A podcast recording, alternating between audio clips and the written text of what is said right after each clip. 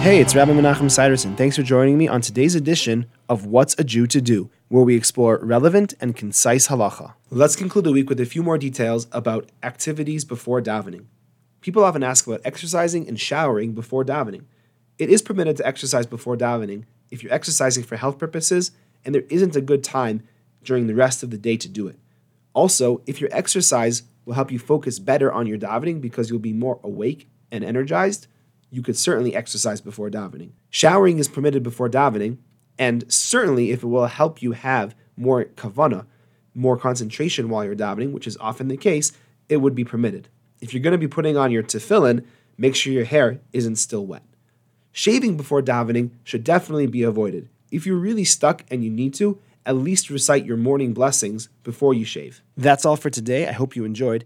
If you have any questions or for further discussion, please give me a call. I'd love to hear from you. 303 386 2704. Have a great day.